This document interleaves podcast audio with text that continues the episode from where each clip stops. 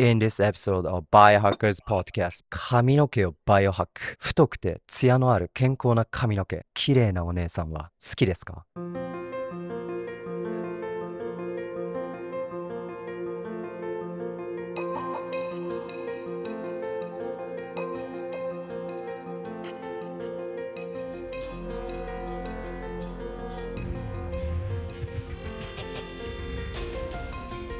？What's up, Biohackers? どうも、たりきです。大人の健康、保健体育、エデュケーションとエンターテインメントを混ぜたエデュテイメント方式で語る番組 Biohackers Podcast Q&A シリーズは本日エピソード4 Biohacker Center Japan 代表である松田たりきと co-host にスーパーウーマンネパール社会起業家いちご姫のななみさん和歌山ななみさんを迎えてお送りいたします。よろしくお願いします。よろしければ YouTube のチャンネル登録ポッドキャストを各プラットフォームでお聞きの方はサブスクしていただくとエピソードが更新されるたびにアプリにダウンロードされます。もちろん無料です。番組を楽しんでいただいたらぜひ5スターの高評価よろしくお願いします。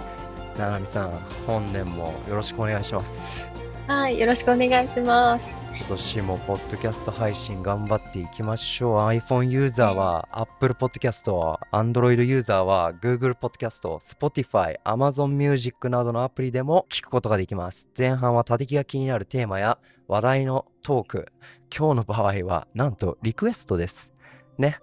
後半ははい。音声メディアを通じてライブ Q&A リスナーの方から健康科学関連の質問を立木にしていただきます。前半の話に全く関係ないことで構いません。その場で即答できない場合はたりきの宿題となります。ライブなので待ったなしということで show note には動画バージョンの YouTube リンクそして番組で話した内容のリソース、論文や研究、どうしてたりきがそういうことを話してるかというね、えー透明性をしっかり、えー皆さんに公開しています。そして質問者さんへの回答の詳細を掲載してますので、biohackercenter.jp からぜひご参照ください。ということで、ななみさん、リスナーの皆さんにはいアナウンスメントありますか？アナウンスメントですね。前回もちょっとお伝えしたんですけれども、はいあさっての対案の日に、エシカルなセレクトショップをオンラインで公開します。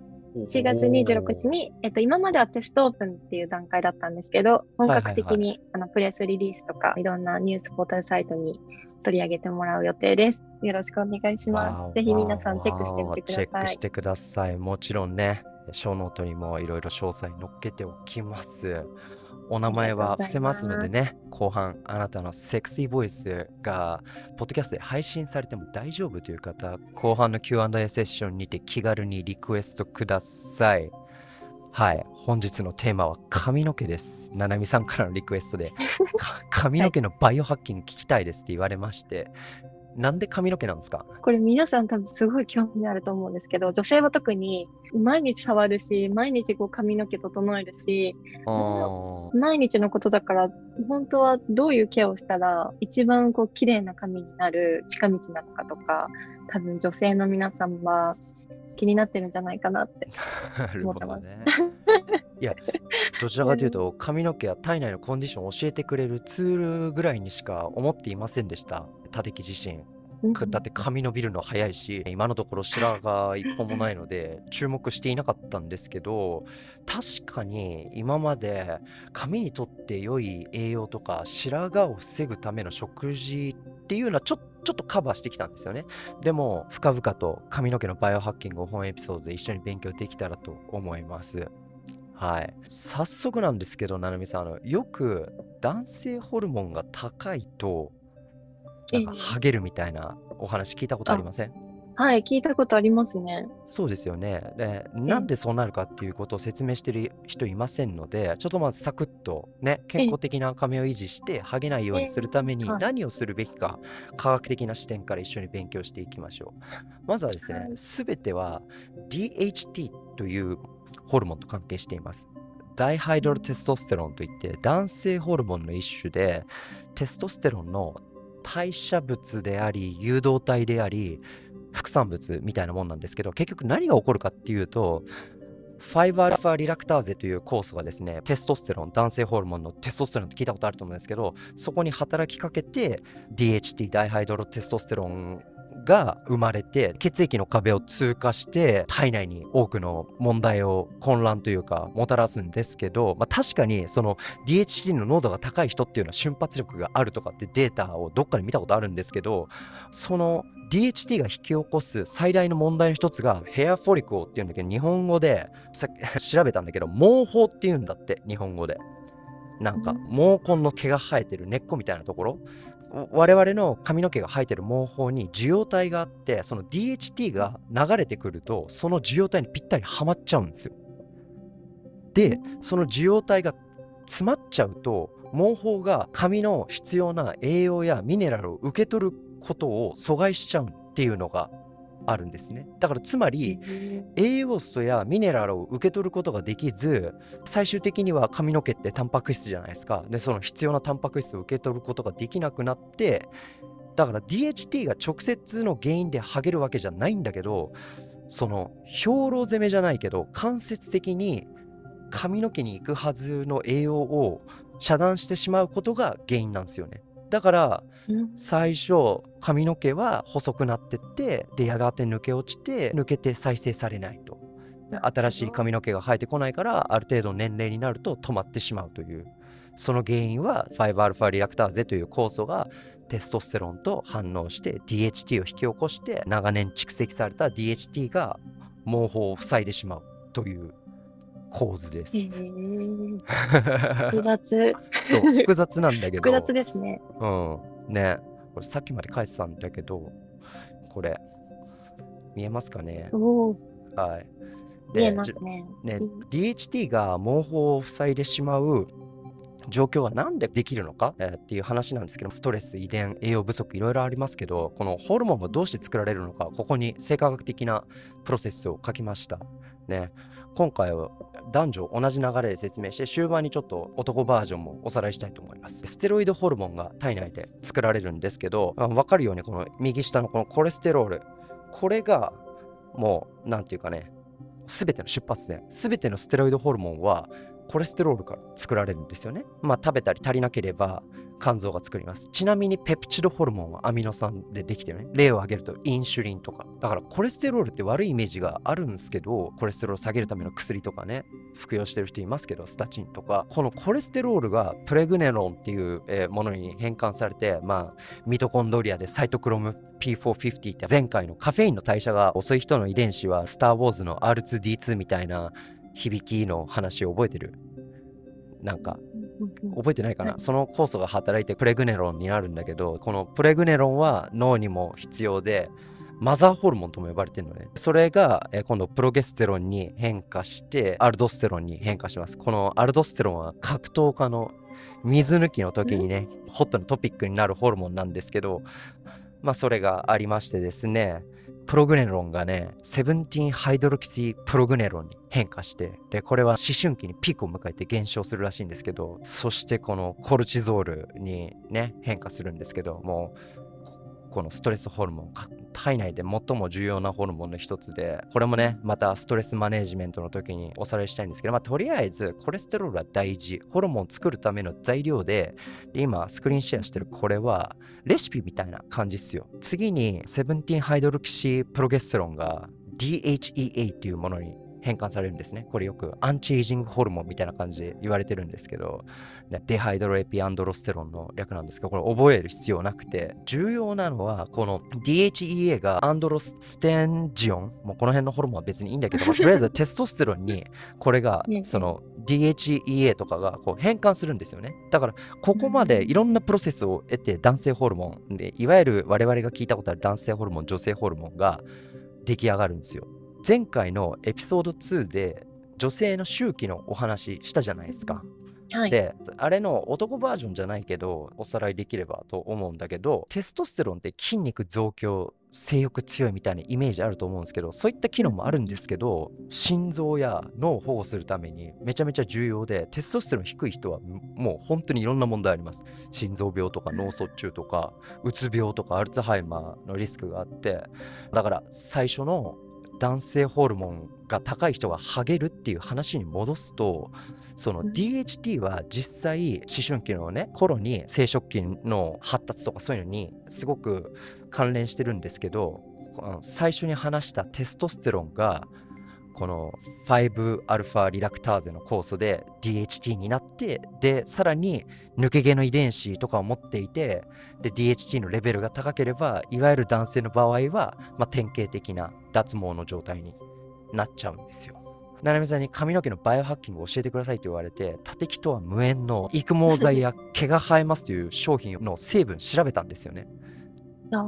そうです。そうすると、フィナステライドっていうね、薬とかね、日本語だと何て言うのかな、フィナステリドっていうのかな？で、あと、あの、ジュタステライドっていうのかな？あと、この代表的な2つがあるんですけど、この、これらの薬はですね、DHT に変換させる酵素、5α リラクターゼを阻止して体内の DHT を減少させることが働きなんですよ。つまり DHT が毛包の根っこの部分の受容体をブロックしないつまり髪の毛に栄養がいく剥げないっていうことになるんですね。そうでテストステロンは実際男性ホルモンが女性ホルモンにも変換されるんですよ。で男性にとってもある程度エストロゲンっていうのは大切なんですけどエストロゲンにはアロマテーゼと呼ばれる酵素があってその男性ホルモンを女性ホルモンに変換する酵素なんだけどこれねななみさん科学者と研究者の人たちと話す機会があって、アスリートやボディビルダーにとって AI アーティフィシャルインテリジェンス人工知能じゃなくて筋トレ系の人たちにとっての AI はアロマテーゼインヒビターなんですってね。アロマテーゼ阻害薬。初めて聞きました。まあね男性ホルモンを女性ホルモンに変換する酵素を阻害する薬。をって言ったら、もうまあ大爆笑されたんですけど、まあ、普通の人にこの話しても、はあと言われて終わりますけどね。はい。はい、今、笑うところだったんだけどとか言って。ごめんごめんごめん変な無茶ぶりして。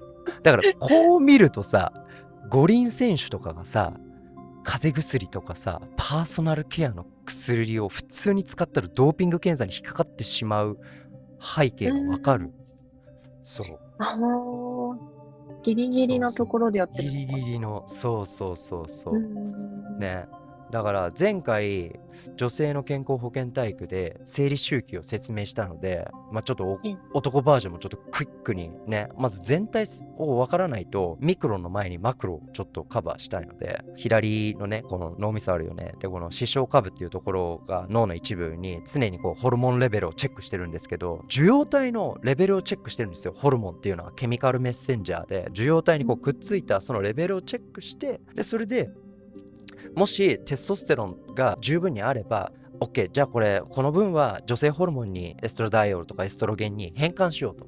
もしテストステロンの量が少ないと女性ホルモンにも変換できないから下垂体っていうところにメッセージを送るんですよ。でそうするとここに GNRH ってこう書いてあると思うけどこれはゴナドトロピン放出ホルモンってこれね前回女性の健康でもやったホルモンが刺激されて今度男性の場合そこから今度睾丸にたまたまの方に刺激がいきます。で、2つ異なるシグナルがあるんですけど、1つは FSH ね。で、もう1つは LH って、これも前回でやったホルモンで、まあまあ、このプロセスをいろいろ得て、精子が増加されるんですよ。そういうコミュニケーションを脳と睾丸が取って、で、それ血中のテストステロンの量が増えるっていうね。それで、ホルモンが受容体にくっついて、そのレベルを常に脳が感じて、OK、じゃあ、ホルモン作れって指令が出たりとかするんですけどつまり男性ホルモンと女性ホルモンどっちかが極端に高くて極端に低いっていう状態はめちゃめちゃ不自然なんですよ。ここまでね。だからもし例えば外的要因があるとねそういう薬品を使ったとかねそうなると体バランスを取ろうとしたりとかあとあ別に指令出さなくてもホルモンあるからもう別にホルモン作んなくていいじゃんってなっちゃうんですよ。マジで怖いっていうね。まあでも、多敵は内分泌系の専門家じゃないんで、ポッドキャスト聞いてても、多敵の下手くその説明じゃわからないという方は、えー、今 YouTube で一応スクリーンシェアしてるんですけど、うん、それ見ていただくか、それか自分で勉強してくださいと。要は、育毛剤とか薬を使用する前に、それらがどのように働いて、髪の毛健康に貢献するのか、自分の頭で考えましょうっていう話です。ね、なるほど。そう。後ほど自然派バイオハッキングを紹介したいと思うんですけど、そう。っていう 感じだったんですけど。そう。でね、あともう一つ、白髪問題。白髪。そう。うん、白髪はまた違うんですね。ま白髪はまた違うんですよ。違うんですか？白髪はまた違ってて、ちょっとカンペないと話せない。今スクリーンシェアします。えっと、すごいたくさん調べられて。ね、いやだって、専門じゃないからね。これねだタテキは個人的に髪の毛は今のところふさふさしてることにね、改めて感謝の気持ちを持ってるんですけど、今のところね。まあ、そもそも、なんで髪が白くなると思いますか？なんか、紅葉と一緒で、うん。なんて言うんでしょう。エネルギーをなる溜め込むために？なんでしょうね。わかんないです。原因はですねここに書いてある H2O2、これね、過酸化水素のせいです。毛髪細胞は実際に過酸化水素を作るんですよね。で、若い人の場合、過酸化水素は分解されて、文字通り H2O2 なんで、水素と酸素に分解されるんですよ。でも、年齢を重ねると、その分解のプロセスがいかなくなるっていう話で、で、毛包に蓄積される過酸化水素の量が増えて髪を着色するためのメラニンって聞いたことないかな？肌に。聞いたことあります。ううんね。メラニン。そうそうそう。黒とか色を作るね。そのメラニンの合成が阻害されてしまうからつまり過酸化水素の排出量や分解量を増やせば白髪になることを遅らせることができるって話。えー、そう酸化水素がキーワードなんですね。そうそうそうそう。だから、要はさ、若い頃、タレギもね、元野球部だったので、野球部を引退した後は、ね、髪の毛を染めたりとか、あれ、脱色ってまさにそういうことね。そう。うんで、こっち、こっちの MSRA ってこれ、ね、ここれはメチオニンスルホ、フスルホキシドリドリグターゼだったっけな？っていう、えー酵素があるんですけど、まあ、ここの酵素は通常その過酸化水素によるダメージを毛包が修復するのを助けるんですけど可燃に伴いこの酵素のレベルも低下する傾向があるんですよね。で、まあ、だから過酸化水素の濃度が高くてこの酵素のね MSRA の濃度が低いともうワンツーコンボで白髪が増えてしまう。だから過酸化水素を増加させたり分解されないようにするにはどうしたらいいかっていう話ででここのその下にねカタラーゼって書いてあるんですけどこのこれは過酸化水素を分解する酵素でもう白髪のプロセスに一役買ってます。でカタラーゼの量が減ると過酸化水素が増えてでそれで白髪になるプロセスが刺激されちゃうんだけどでもう一つの酵素はグルタサイオンペロキシダーゼっていうんだけどこれは過酸化水素を水に変えて、ね、これもね H プラス H プラスと O2 にする酵素なので、ね、これまさに白髪染めとかにも、えー関係する感じ。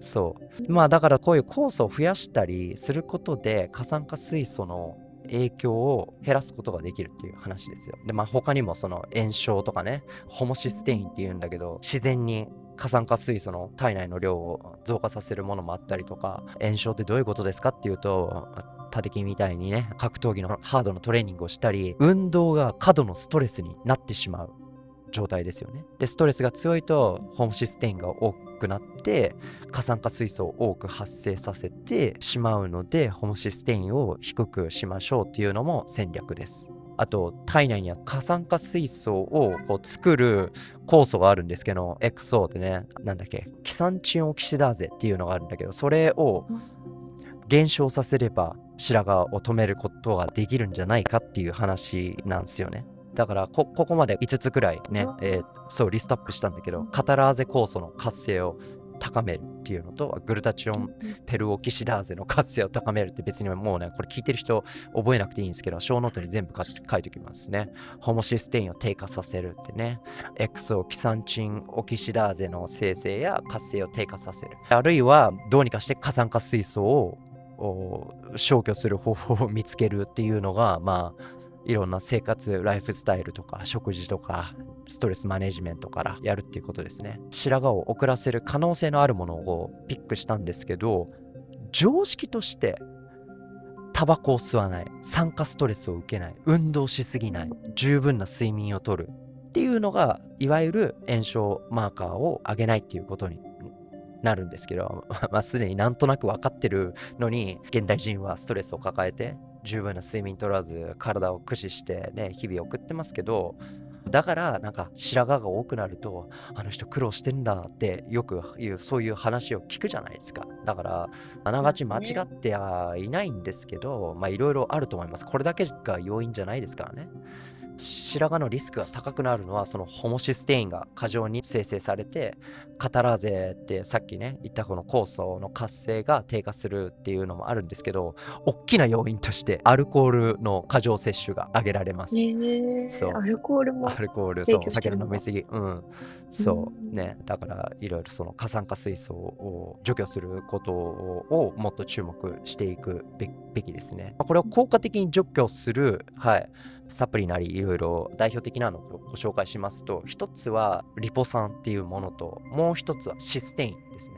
システインは、えーと、卵やごまとかごま,、まあ、ごま油とかにも含まれてるんですけど、ね、サプリメントとしても摂取できます。その中でも N アセチルシステインっていうんですけどこれ通称 NAC と言います。NAC NAC システインを多く含む食品と一緒にそのシステインのレベルを上げるために必要なサプリなんですけどね。で、あと、リポ酸はアルファリポ酸っていうのね、サプリで補うと、まあいいんじゃないかっていうね。そう。だからこの、あでもこのアルファリポ酸ってね、糖代謝に関わるんですけど、人によっては低血糖を起こしたりとかして、まあいろいろあるんでね。ちなみにこの立木がポッドキャストで喋ってることはメディカルアドバイスじゃないのでね。お医者さんの言うことをまず第一に考えて、これ自分で何できるかっていう、その中での選択肢をね、ご紹介してるだけなので。あと、ホモシステインを下げる効果といえば、葉酸ですよ。葉酸。で、これってね、妊婦にはすごい必要な栄養素なんですけど、そう。で、これね、これちょっと話脱線しないように、葉酸は妊婦に必要な栄養素なんですけど、ぜひ遺伝子検査をおすすめします。もう、生まれつき葉酸を、なんていうのかな、生物学的に利用可能ないろんな、葉酸ってね、表記が葉酸ってだけでいろんな種類があるんですよ。だから、そうそう、ま、そう、マルチビタミンとか飲んでも意味ないっていう理由の一つで、そう、あの、人工的に作ったりとかするんですけど、それはまた、あの、次の機会でね、まあ、とりあえず、その、アルファリポ酸と NAC、N、アセチルシステインを摂取して、ストレスを減らすことで、白髪は抑えられるのかなっていう感じですね。はい。サプリで補うっていうイメージですか？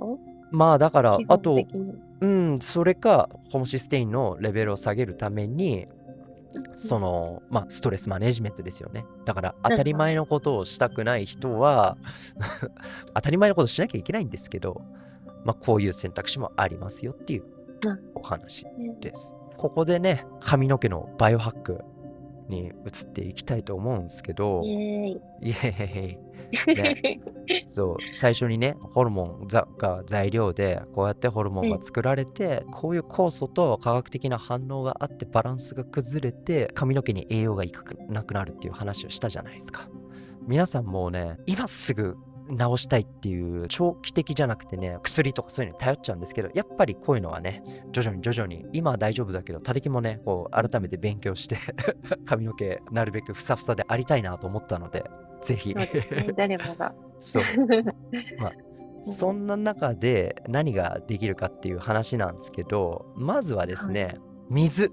水をバイオハックあとは薬とかじゃなくて自然なトリートメントの選択肢と、あとは食事で、はい。もちろんこれなんか怪しい多敵のね、これ飲むと 良くなりますよとかじゃなくて、今、ななみさんと論文スクリーンシェアしてます。でまずは水ですよ、水。水ですか？そう。ね、水に含まれるフローライド、フッ化物ですね。フッ素ってなんか歯にいいとかっていう話ありますよね。はい、うん。実はですね、あの、そう、髪の毛に悪影響を与えるってことご存知ですか？え？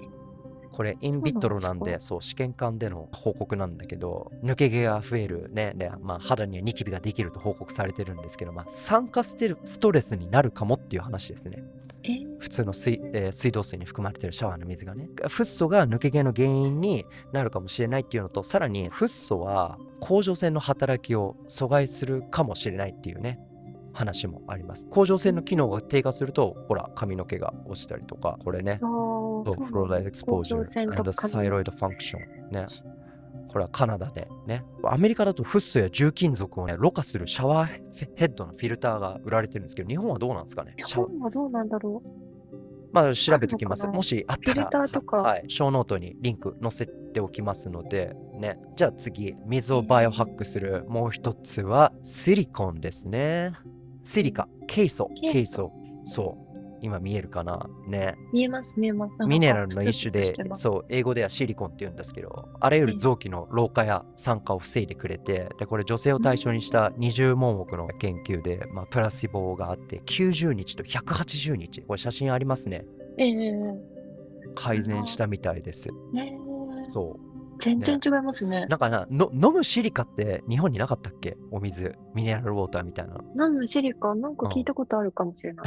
格闘技かなんかのスポンサー入ってたような気がするんだけど、飲むシリカさん、バイオハッカーセンタージャパンのスポンサードお待ちしておりますって言ってね、もし聞いてたら ええ飲むだけで？一応ねうん、そんな感じですよ。先ほどね、なんかの変な商品を試す前に、いろいろ生化学の背景を説明しましたけど、副作用、薬からあええるのはやっぱり使いたくないと思う方いらっしゃると思いますう。んいくつかの方法があります。これもね、今画面シェアしてるんですけど、このアロペシアってこれ、あれね、いわゆる円形脱毛症とかのやつで、なんだっけな、え、え、まあでもいっぱいあるんですけど、もうサクッと言うと、これはいろんなハーブとか、その薬とかじゃなくて、そういうのでいろいろ調べたとかっていうのはあるんですよね。まず一発目からいくと、なんと、オニオンジュース。ええ玉ねぎオのジュース卵のジュース？オニオンスープじゃなくて？オニオン、オニオンジジュースを、だから頭皮にややるのかなえ？ねえ。すごいよ。Two weeks すごい of treatment. ね。ええ Hair regrowth was うん seen in 17え patients. 73.9%。ね。あ、結構なで、そう、確率で。6 weeks、6週間後は86.9%とかね、いろいえろ。えでも男性の方が多く見られたとか、そう。玉ねぎジュース。面白い。はい。うんオニオンスープを塗る塗るんですかオニオンスープじゃないよ。オニオンジュースだよ。オニオンあジュース。だから玉ねぎを多分ミキサーかなんかでね、えーあの、おろしみたいにして、わかんない。シャンプーとかするのかな？し刺まあ、その辺はなんか、そうです。うん、それこそバイオハッキングご自宅でしてみてください。これい一応ね、そういうけ やったらしいけど。で、次、はい。エピガロカテキン3ガレート EGCG ですね。これはカテキン、抹茶です。グリーンティー、あお茶、緑あ、茶。うん。えーねえ。だからお茶シャンプーわかんないけど、でもなんか殺菌作用とかもあってなんか頭皮に良さそうだあよね。ー確かに。なんか夏とかすっきりしそうですよね。そこう。で、あとはうんローズマリーオイル。このえーミノキシミノキシディオってこれね、アメリカではロゲインっていう成分で、日本ではリアップっていう育毛剤の主成分と同じくらい効果があったそうです。えー、すごい。そうそうそうそう。そうだ、これも忘れてた。これはペパーミントオイル。これ、えー、これ右側、これマウスの毛がもうこっからみんな最初一緒なんだけど、ホホバオイルとかなんかいろんなのとこ試してみたんだけど、めちゃめちゃ毛毛が生えてるっていうね。すごいよね。うん。えーすごい。そうそう。すごいよね。であとね、よくね、自然派の人たちがスキンケアとか手作りシャンプーの材料で必ず使ってるのがアップルサイダービネガーね。リンゴ酢そう。なんですか、うんえー肌って弱酸性って言われるじゃないですか。で、えー、あれ pH で言うと4.5か5.5くらいで、まあ、まさにその弱酸性なんですよね。でもリンゴ酢を直接頭皮につけないでちゃんと水で薄めて頭皮の油をしっかり殺菌してで同時にその大切なのは pH を再設定することなんですよ。そうするといろいろ洗いすぎたりとか pH が狂った状態にすると頭皮や肌に生息する微生物がね成長できなくなっちゃうんですよ。皆さん腸活でさ腸の中の微生物はすごい大切にするけどやっぱり肌のね上にもそういう微生物は住んでますからっていう確かに。おペーハー話大事そうです、ね。そう大事大事だからそれを整えるためにそうアップルサイダービネガーとかはねちゃんと薄めてだから詳しいこととかはよくそういうのは自然派の人たちが詳しいんじゃないですかまあでも一応こういう事例があるっていう、たりきはセーフだと思いますよリストを紹介しました。なるほど、面白い。いやーでも、毎日使うこのシャワーのお水うんがフッ素が入ってて、それが影響してるかもしれないって考えると、ちょっと長い、長い年を考えると怖いですね。間違いないですね。だから、ねうーん、そうねフィルターとかがあったらいいんじゃないですか？え。うん、良さそうですよね。じゃあ最後に栄養を今水のバイオハックと自然のものを使ってバイオハッキングで今度は栄養ですよ最初にまずうん。足し算ね。常識っていうか普通に抜け毛が増えてきたら何を意味するかっていうと、まあ、単純に考えればタンパク質が足りないっていうことですよ。それかトレースミネラルっていう日本語でね微量ミネラルっていうのかな？で食品中の微量ミネラルが不足してるから何食べればいいかっていうと魚介類ですよねセレンとかそういうのです。でビーガンの方たちはその植物性の材料でできたトレースミネラルのサプリが大事ですしさっきのローズマリーオイルは 5α リラクターゼのテストステロンから DHT に変える酵素を阻害する育毛剤とかと同じような働きがあるって紹介したじゃないですか。それと同じように阻害する物質が亜鉛なんですよ亜鉛。えー、だから生牡蠣とかそうそう赤身の肉とかに含まれてますよね。そう。うんまあ、あと次に大事なのはビタミン B 群ね。ビタミン B 群の不足とね、抜け毛は多くの関連性があるって言われてるんですけど、ビタミン B 群といえば肉、魚、ナッツ、ね、あと豆類に含まれてるので、バランスの取れたおかずを食べてれば大丈夫ですって感じなんですけど、ビーガン御用達のニュートリショナルイーストってご存知ですか？ななみさん。えー、知らない？聞いたことないですね。まだ日本えで、まあ、メジャーじゃないかな。ぜひ、なビーガンの方たちは、ビーガンチーズとかに使われるもう材料で、もう典型的なんですけど、なんかサトウキビとかええ、なんだっけな、モラッシスね、糖蜜？出芽する酵母でできてて、ビタミン B 群が豊富なんですよ。ビーガンチーズ作るときは、カシューナッツとか、あと、えー、なんだっけ、アガーアガーってなんだっけ、えっと、あれ？ところてんじゃなくて、寒天か、寒天。寒天使って、はいそう。で、あと、ニュートリショナルイーストがもう、なんか発酵臭がね、チーズっぽいんですよ。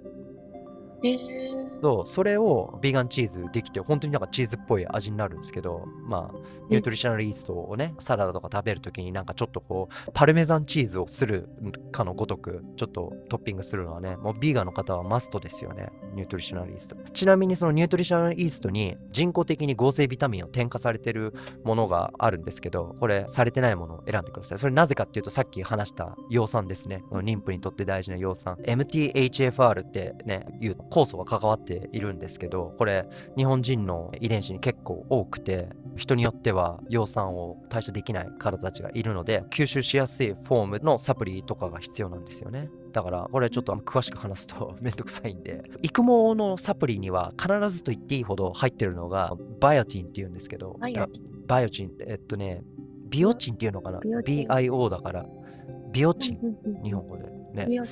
ビオチンはビタミン B 群の複合体で体の中のタンパク質を助ける働きがあるんですけど、ビオチンって腸でバクテリアが作るんですよね。自分の腸がえ。ーだから腸内細菌を失うと髪の毛を失い始めるっていうか、そそんな単純じゃないんですけど、そう、ビオチンを作る微生物がないなくなっちゃうからっていうところなんですよね。まあだからここでね、前回の女性の健康保険体育でもお話しした発酵食品を食べましょうっていうね。他的の場合はね、前回も言ったけど、手作りザワークラウト、紫キャベツでザワークラウト作ってます。ビタミン、環境。そう、うんうんうんキャベツにビタミン C が含まれてて、それで微生物様たちがそのビオチンを作ってくれて、そうするとビタミン C がね、コラーゲンとか、あとは髪の成分を作るのを代謝に必要だからいいのかなってえいう話です。まあこれも無理やりつなげた感があるんですけど。えー、やっぱり腸内環境はとっても大事ですあ、。めちゃくちゃ大事、本当に。い。ろんなところに、ね、そ前回。ね。髪の毛にも影響があるんですね。そうそうそう。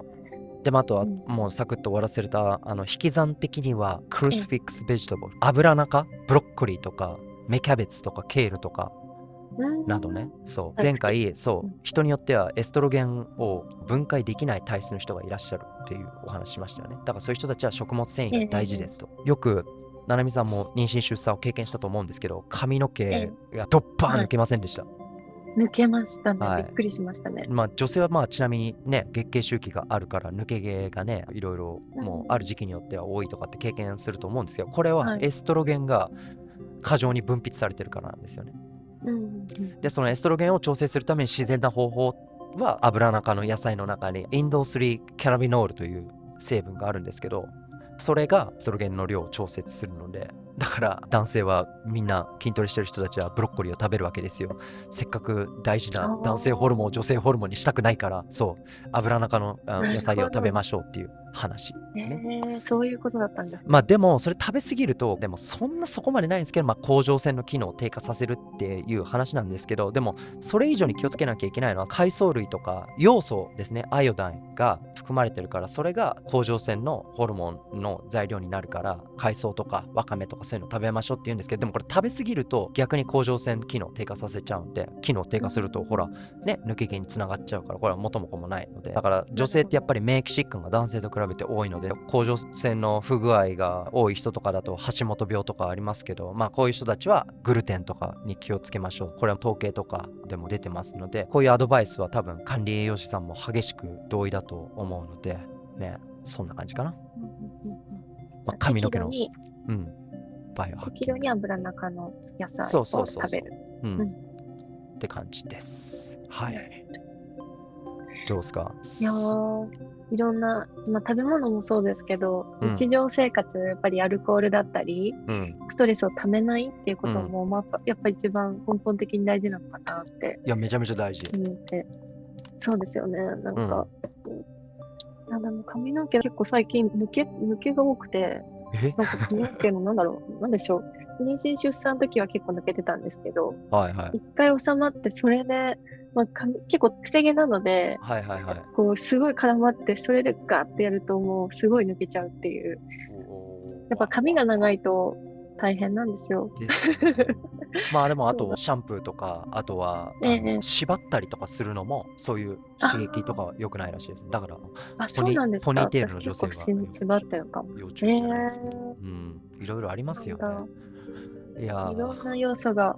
でも、あと弱酸性に保つっていうこそうそうそと。うねそれも結構大事なんだろうなって。なんか美容師さんが言ってましたね。同じようなあ。本当うんはい。まあだからうんあのタデギはねその筋肉が疲労してるときはエプセムソルトとあとはそのソリウムバイカーボネートなんだ重曹？重曹を重曹あの、うん、お風呂に入れて長風呂したりとかするんですけど、そうそうだから あれは髪の毛によろしくないのか。そう。あ、そっか。そうですよねだからね毛先が割れるとかそういうんじゃないですか。まあでも比較的にね髪の毛伸びるの早いなって自分でも思うのでまあよくわかんないですけど引き続き今回のエピソードをきっかけに髪の毛の手入れしていきたいと思います。じゃあそろそろ質疑応答の方行きますか。はい。ぜひ行きましょ髪の毛じゃなくて全然健康科学のう。すごい。ね髪の毛のケア、どういうふうなケアをしたらいいかっていうお話を伺えるのかと思ったら、すごくもっともっとこう入り込んだ栄養学と、なんて言うんでしょう。いろんな要素が絡まってて、すごい面白かったです。だって俺、美美バイオ容師さですもんねんとか、そういうのじゃないから。でもなんわか、かんないっさす。すがです。バイはいオのじゃあ、知識が。どなたかいませんか？クラブハウスからにしようか。どなたかクエスチョンありませんか？あゆみさんから質問が来てます。はい。口頭で。髪の毛にいい食べ物、さっきのおさらいも含めて、もう一度教えてください。髪の毛にいい食べ物。さっき言った、そうですね。まあ、ええ直接関係するわけじゃないですけど、まず、単刀直に言うに言うと、一番現実的なのはマグネシウムかな。マグネシウム。そう、先ほどのヘアフォリクル、毛包がね、DHT が受容体をくっついちゃって、その影響で栄養がいかなくて、まあ、髪の毛が餓死しちゃうみたいな、ね、背景を説明したと思うんですけど、えええっと、マグネシウムがなんでいいかっていうと、その毛包にカルシウムが蓄積するんですよ。そのね、あんまり、えー思いつかないかな。その、例えば心臓病とかでさ、動脈硬化とかってあるあるじゃないですか。あれって、ええそのカルシフィケーションといって、いいわゆる石灰化？が起こってそれが原因で詰まって血液の流れとかが止まってそういうね病気になるとかっていう話なんですけど、うん、カルシウムが毛包に詰まっちゃうんですよ。えー、そう。でそうそうそう。で、まあ、カルシウムといえばそれに拮抗するのはマグネシウムなんですね。そう。カルシウム対マグネシウム。そうそうそうそう。バランスを取るんですよ。でなのでそのマグネシウムを摂取することによってカルシウムが毛包にたまらない。だから先ほどのその DHT と同じような形になっちゃうのでそれを防ぐっていう話なんですよね。だからマグネシウムはもうもうめちゃめちゃ大事なね体内のそれこそいろんな酵素に働きがあってそもそもタンパク質の合成にめちゃめちゃ必要なものなんですよ。なので、そのマグネシウムを摂取することによってねだって髪の毛ってタンパク質でできてるわけじゃないですか。マグネシウム取るべきだし DHT への影響を与えることに関係してるんですね。そういえば宿題でやってきたわ。なんかね韓国かなんかで行われた研究でマグネシウムを検証してで DHT さっきのね、えーと、テストステロンにその 5α リラクターゼがこうくっついてでそれで DHT が生まれてそれが、ね、毛包を埋めちゃうってこれ何回も話してるけどそのプロセスに影響する DHT を抑制したっていう結果が出たんですよ。その、ね、マグネシウムとスレオネイトだったかな、まあ、ホルモンの力を弱めたっていう結果が出てそれなんでかっていうと EKK1 だったっけなっていうその遺伝子の発現を抑えてるっていう。だから遺伝子のジンエクスプレッションの構造を変えて DHT の効力を低めたからその DHT が毛包をねレセプターとくっついて必要な栄養とかミネラルが遮断されないようにその結果、まあ、マグネシウムが毛根にいい影響を与えるっていうことがねあったって、うん、そうそうそうそう。だからこういうこともねいろいろ話したら多分時間間に合わなかったと思うんでこれは言わなかったんですけどそうそういえばそう。だからあじゃあマグネシウム何が入ってますかっていうとそのそうそうそう食べ物で。そう食べ物。緑の葉っぱ類のね野菜とか。そう。であとは、えー、マグネシウムはですねなんだ海藻類とかにも含まれてますしそう、基本だから食物繊維が大事って言って皆さんその根野菜とかを食べてれば大丈夫ってなると思うんですけどこういうビタミン B 群とかあとはマグネシウムとかそういうのも同時に摂取したい場合はその緑の葉っぱ摂取するのがおすすめですね。あとちなみに今高濃度のマグネシウム液というのが販売されてますので、なんかね、ちっちゃいボトルに入っても、ほんとちょっと数滴垂らす。そう。で、人によってはちょっと下痢しちゃったりとかするんですけど、だからそれはね、多いのがもうみんなドバドバ入れちゃうから。そう。ほんのちょこっとでいいです。それかやっぱり日本はにがりが手に入りますよね。にがりか。うん、だから髪の毛のためにマグネシウムをこう摂取したら なんかいろいろ調子良くなったとか寝るとき足がつらないとかむしろ快眠とかってなるかもしれないから、まあ、マグネシウムはねめちゃめちゃ熱いんですよ。まあそれと同時に、えー、そういわゆる健康アドバイザーとかそういう人たちがなんかご利用しして、うん、マグネシウムにもいろいろ種類があってね。まあそんな単純な話ではないんですけど自然に何を食べればいいですかっていうことに関してはマグネシウムの含まれるそういう野菜とかを食べてみてはいかがでしょうか？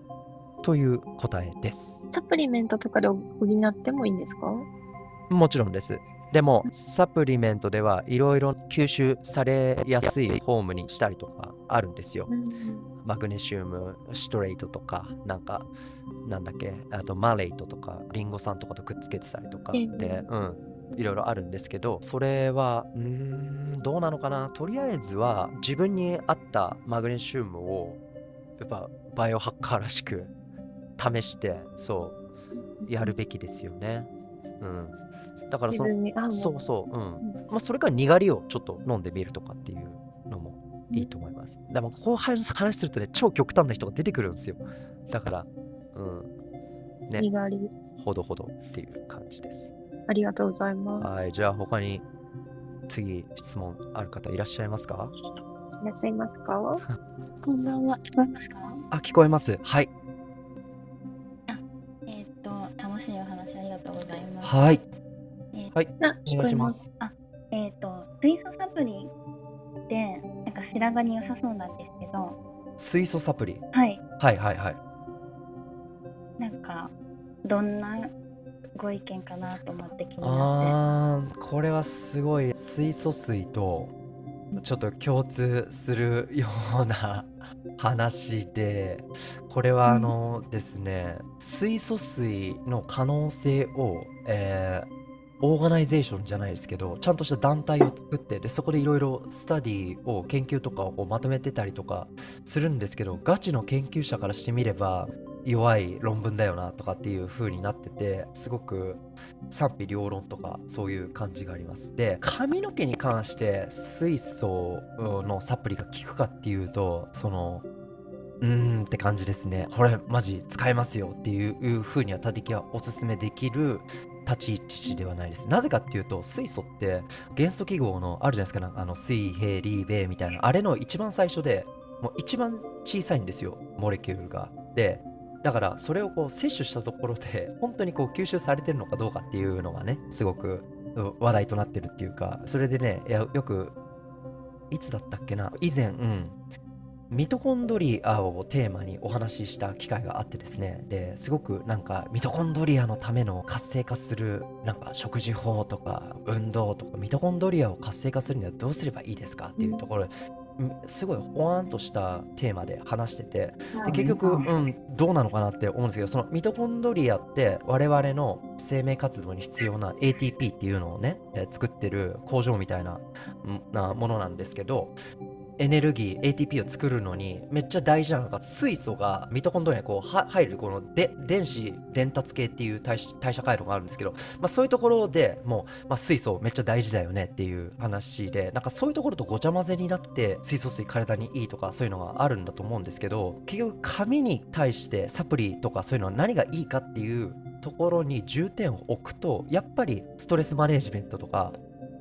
さっきも話してる時に言いましたよね。いろんなその炎症マーカーを増やさないためにはどうすればいいですかってなるとただでできる当たり前のことですよ。お酒を飲みすぎないとか睡眠をしっかりとるとかミトコンドリアに優しいことですよ、まあ、強いて言うならあとはその女性に対して、えーまあ、水素サプリよりも全然いいのが閉経後とかの女性とかが、まあ、ホルモンバランスとかが崩れたりとかするとアンドロジェンの活動に影響があってでそこに悪影響を与えるのがやっぱりインシュリンなんですよね。つまり栄養バランスの悪いジャンクフードとか甘いもの食べちゃうとそのインシュリンが原因となって結局先ほどお話しした髪の毛にとっては良くないっていうところに行ってしまうのでそれがまあ原因になってね甲状腺とかに異常があって異常っていうかその機能が低下してでそれで抜け毛が増えちゃうっていうことになってしまうからその水素のサプリよりもそういうところを改善したりとかあとはねえっ、とマグネシウムさっき話したのを食事から取り入れたりとかする方が多敵的にはいいんじゃないかなって思います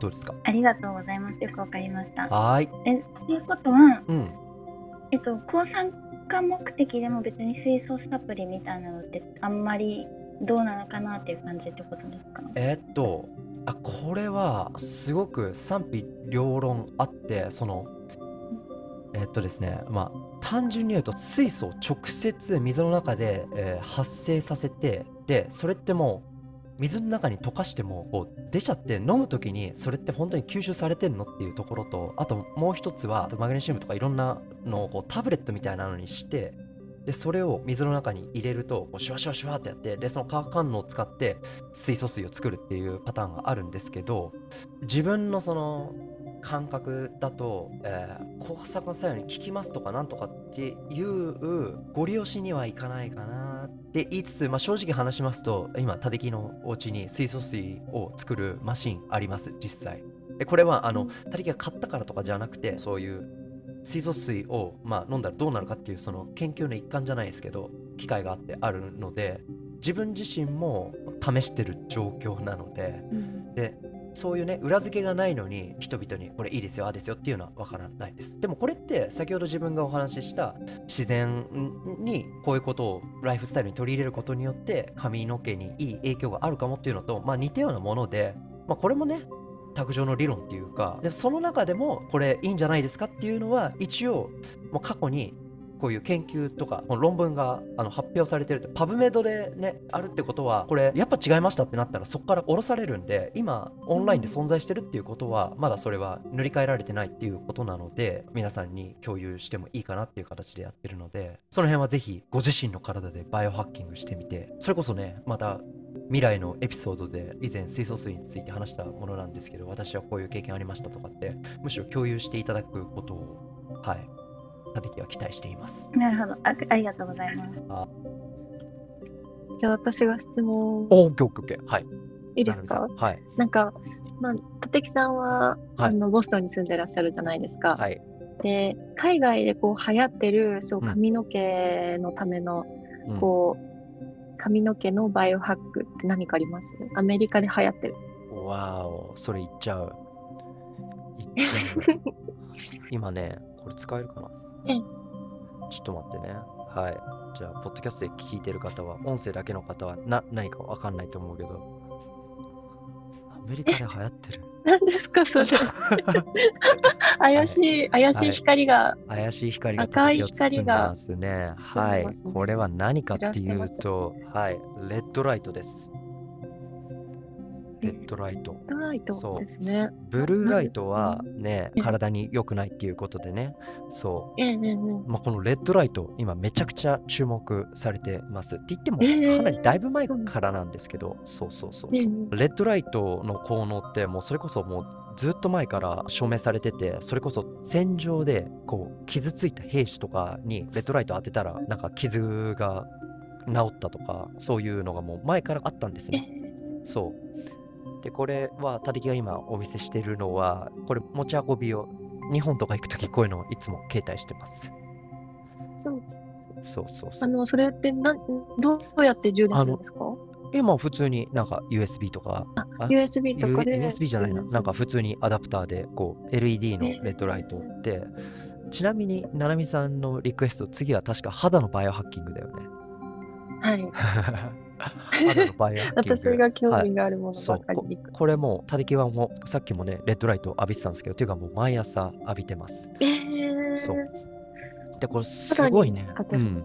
ええ。肌にめちゃめちゃいいっていうのと、もちろん皮膚だよね。ええええそのコラーゲンの形成にすごくサポートするっていう研究結果が出てたりするんですよ。であともちろん遺伝的にハゲてしまう人とかのそのトリーメントとかにもレッドライトセラピーとか使われててそれでなんだっけな日本でこれコラーゲンカプセルって言われてるのかなわかんないけどなんか酸素カプセルみたいな感じでなんか聞いたことありますね。日焼けサロンみたいな感じではいこう入ってで全身にレッドライト浴びるみたいな。うんあるんだけど、そう。で、これで、えっと、ブランドなんだっけな、リストアっていうんですけど、これ後でツイッターでつぶやいておきますね。ヘルメット状になってて、そのレッドライトをこう浴びるんですよ。ええそう。でちなみにその。FDA で認可されてる器具で、えすごいですね。えちょっとね、怪しい、えー なんか怪しい、こうバイオハッキングってマジ、なんか怪しいじゃないですか。立木がなんか変な壺を売ろうとしてるみたいな感じで。え でも一応あって、で、え実際自分も使用してます。で、で、他力は使用してないけど、そのヘルメットバージョンみたいなのがあって、で、かぶって、で、レッドライトをこうして、そう、髪の健康をえ？をしてるっていう。髪の毛のためになんですね。そ脳とかにも作用するんですか？脳？あ、脳はえっ、とね、えーうーん、そうだね、他力は生半可な回答したくないので、それは分かりません。でも、ねあの、まあ、レッドライトと微量電磁波とかをこうくっつけて、うん。脳のbrain activity を活性化するっていうのは、まあ、いろいろあるんですけど、うん。なので、ね。あの、ななみさんの質問への答えは、アメリカで流行ってる髪の毛のバイオハッキングは何ですか？流行ってるかどうかっていうよりかは別に髪の毛関係なく、たりきが選ぶとして、で、これもうみみんながみんなやってるってわけじゃないですよ。そもそもバイオハッキングってめちゃめちゃニッチな分野ですし、でも、髪の毛以外にも肌とか、で、あとは、ただきすっぱだかでこのレッドライトを浴びるんですけど、男の大切なところにこれをつけ、はい。全身に使えるんですか？ちょっと恥ずかしいんですけど、はい。まあ、それやって、モーニングルーティンの中の一つです。髪の毛に対して何ができますかっていう話ですけど、それのヘルメットバージョンがあるというお話でした。ツイッターでつぶやいておきます。そして、ショーノート、このエピソードがアップロードされる頃には URL とかそういうの貼っときますので、ご参照ください。はい。はい。じゃありがとうございます。あ、質問ないですか？まあ、何でもいいですよ。どなたか。髪の毛関係なく。はい。うんうんいないですか？どうもご無沙汰してます。はい。管理栄養士の久美子です。あ、大丈夫ですか？ポッドキャストで、あの、お名前出しても。あ、大丈夫です。あ、大丈夫ですか？はい。はい。はい。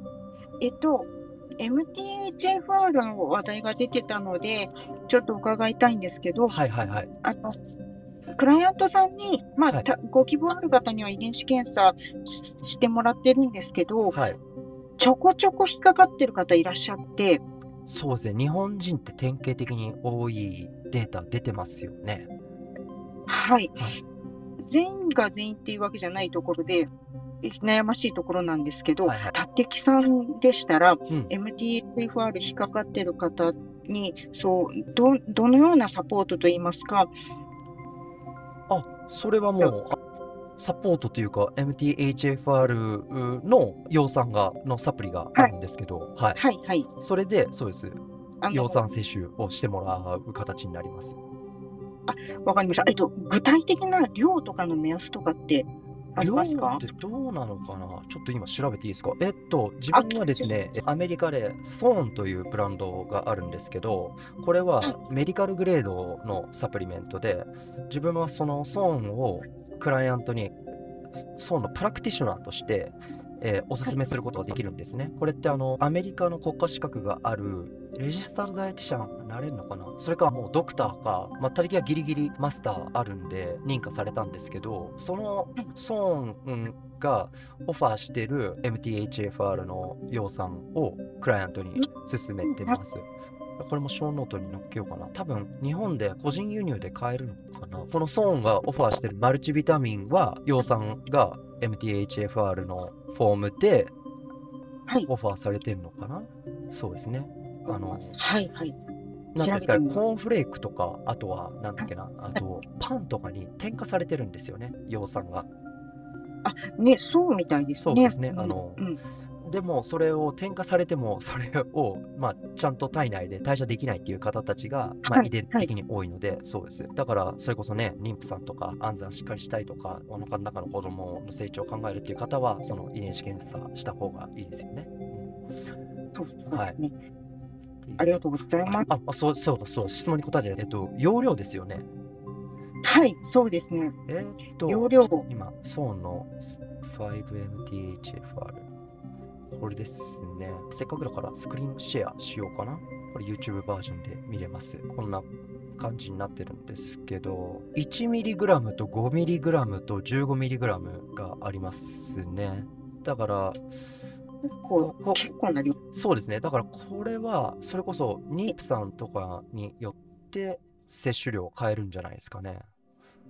なので、なるほはい。はい。個人によってはどういう形で量とかこういうサプリ取ってくださいってお勧めするときはまあもちろん他的はリサーチするので不特定多数の大勢に、えーこれを飲んでくださいって言ってるわけじゃないですよ今栄養士のリスナーの方とめちゃくちゃあのディープな話をしてるだだけで、はい、ただ、はい、こういう形でまあアメリカでは売られてるということですね。だから葉酸はね folate と folic acid と英語だと表記が異なるんですけど日本は全部葉酸で終わってしまうのでだから取ってれば大丈夫と思っててもまあ大丈夫じゃない場合もあるかもしれないっていうことですよね。ははい。い、なので、はい、そういうのが昔分からなかったなかったっていう人もいるかもしれませんけどせっかくねお金と時間となんかいろいろ余裕があってそういう検査とかしてみて自分の調子が良くなったってっていうことだったらぜひやった方がいいじゃないですかとた時は思います。はい、はい。ありがとうございます。今後また出てくる方いらっしゃったら、アドバイスの参考にさせていただきます。ああいやもうはいまたはい質問お待ちしております。ありがとうござあいます。りがとうございます。はい、ありがとうございます。じゃあ、ななみさん、どうでしたか？今日の収録。いやー、またまたすごいディープな話題を、ディープな勉強になりました。に日常生活、やっぱ難しい単語が出てくるけど、基本的にやっぱり大事なところっていうのは生活習慣だったり、やっぱり野菜を取ることだったり、り緑の野菜を食べることだったり、マグネシウムを取ることだったり、なんか結構日常生活でちゃんとあの意識すれば、うんもしかすると私の髪ももっと良くなるかなって 思いました。ちょっと意。識してみようと思います。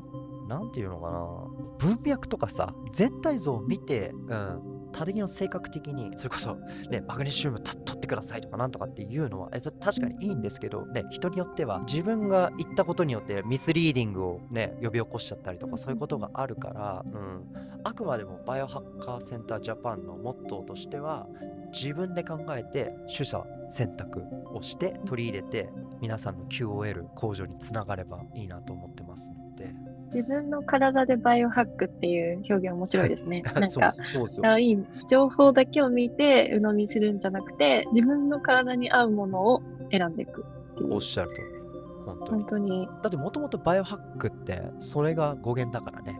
自宅のガレージでそう DIY バイオって言って研究者が自宅でえー、ラボに所属しないでそうあゆみさんとのエピソードで一番最初に話したんだけどでそれがええなぜかいろいろ時間が経っていく間に健康科学全般で、まあ、そのハッキングするみたいなねより良くする手こ入れをして生活の質を向上していくっていうワードになってったんでそう。でその中にはいろいろバイオハッカーたちにもいろんな人たちがいるんですよ。サイボーグになりたい人とかちょっとトゥーマッチな人とかねなんかいろなサプリとか使いまくったりとかもうガジェット使ったりとかしまくってて。でもタテキが日本で広めたいのはやっぱり日本にあるもうそれってめちゃめちゃバイオハッキングじゃねっていうのはいやむしろそれって昔の伝統であったことだったりとか。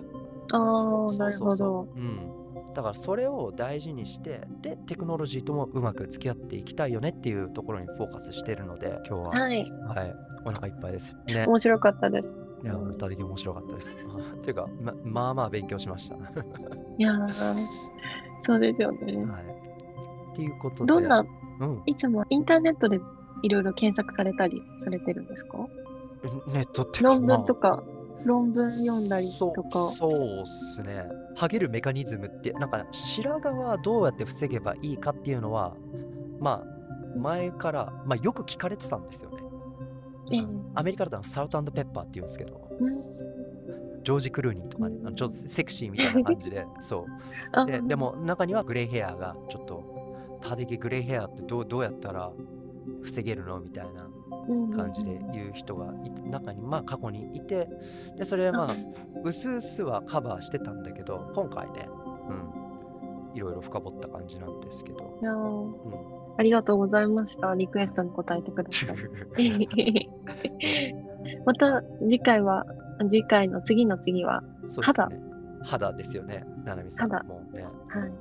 格闘家が肌の手入れとかそういうの話すんですか、ね。対対人に肘でもうサクッてやられた傷跡が残ってたりするんですけど、そういえば前回のエピソードであゆみさんとええ腸活とか歯のバイオハッキングとかも話しましょうっていうことでね将来。でそこでこうキーになってくるのは微生物なんでそううん。マイクロバイオームね。でこれはすごいホットなトピックだからまた今後いろいろなテーマをきっかけに話してたてきもねいろいろアップデートしてって皆さんと一緒に勉強できればと思います、はいはい。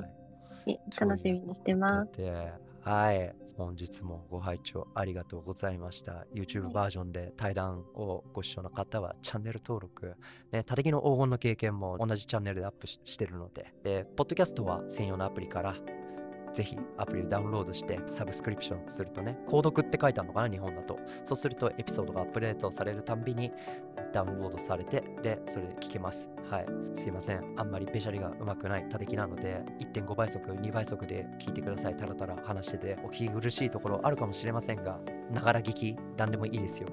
今何に座ってるんですか？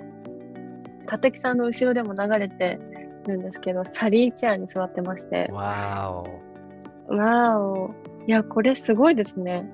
なんか座っているけど、ちょっと思ったんですよ。せ背もたれがないから疲れるんじゃないかなってちょっと思ったんですけど、ん。やっぱ自然になんか骨盤がこうちゃんと正しいところに戻っ立って状、態になるよね。気づもうなんか気づいたらこう姿勢が良くなるというか、うん。うん、そう。サリチェアに座ってたら猫背にはならないんで。うん。ならない。でもきあのちょっと筋肉痛になるかもっておっしゃったじゃないでか。そうですすね。はい。でもその筋肉痛って太ももとかですか？お尻とか。いやどっちもあのみんな体幹だね、ねうん、体幹？お体幹か。そう。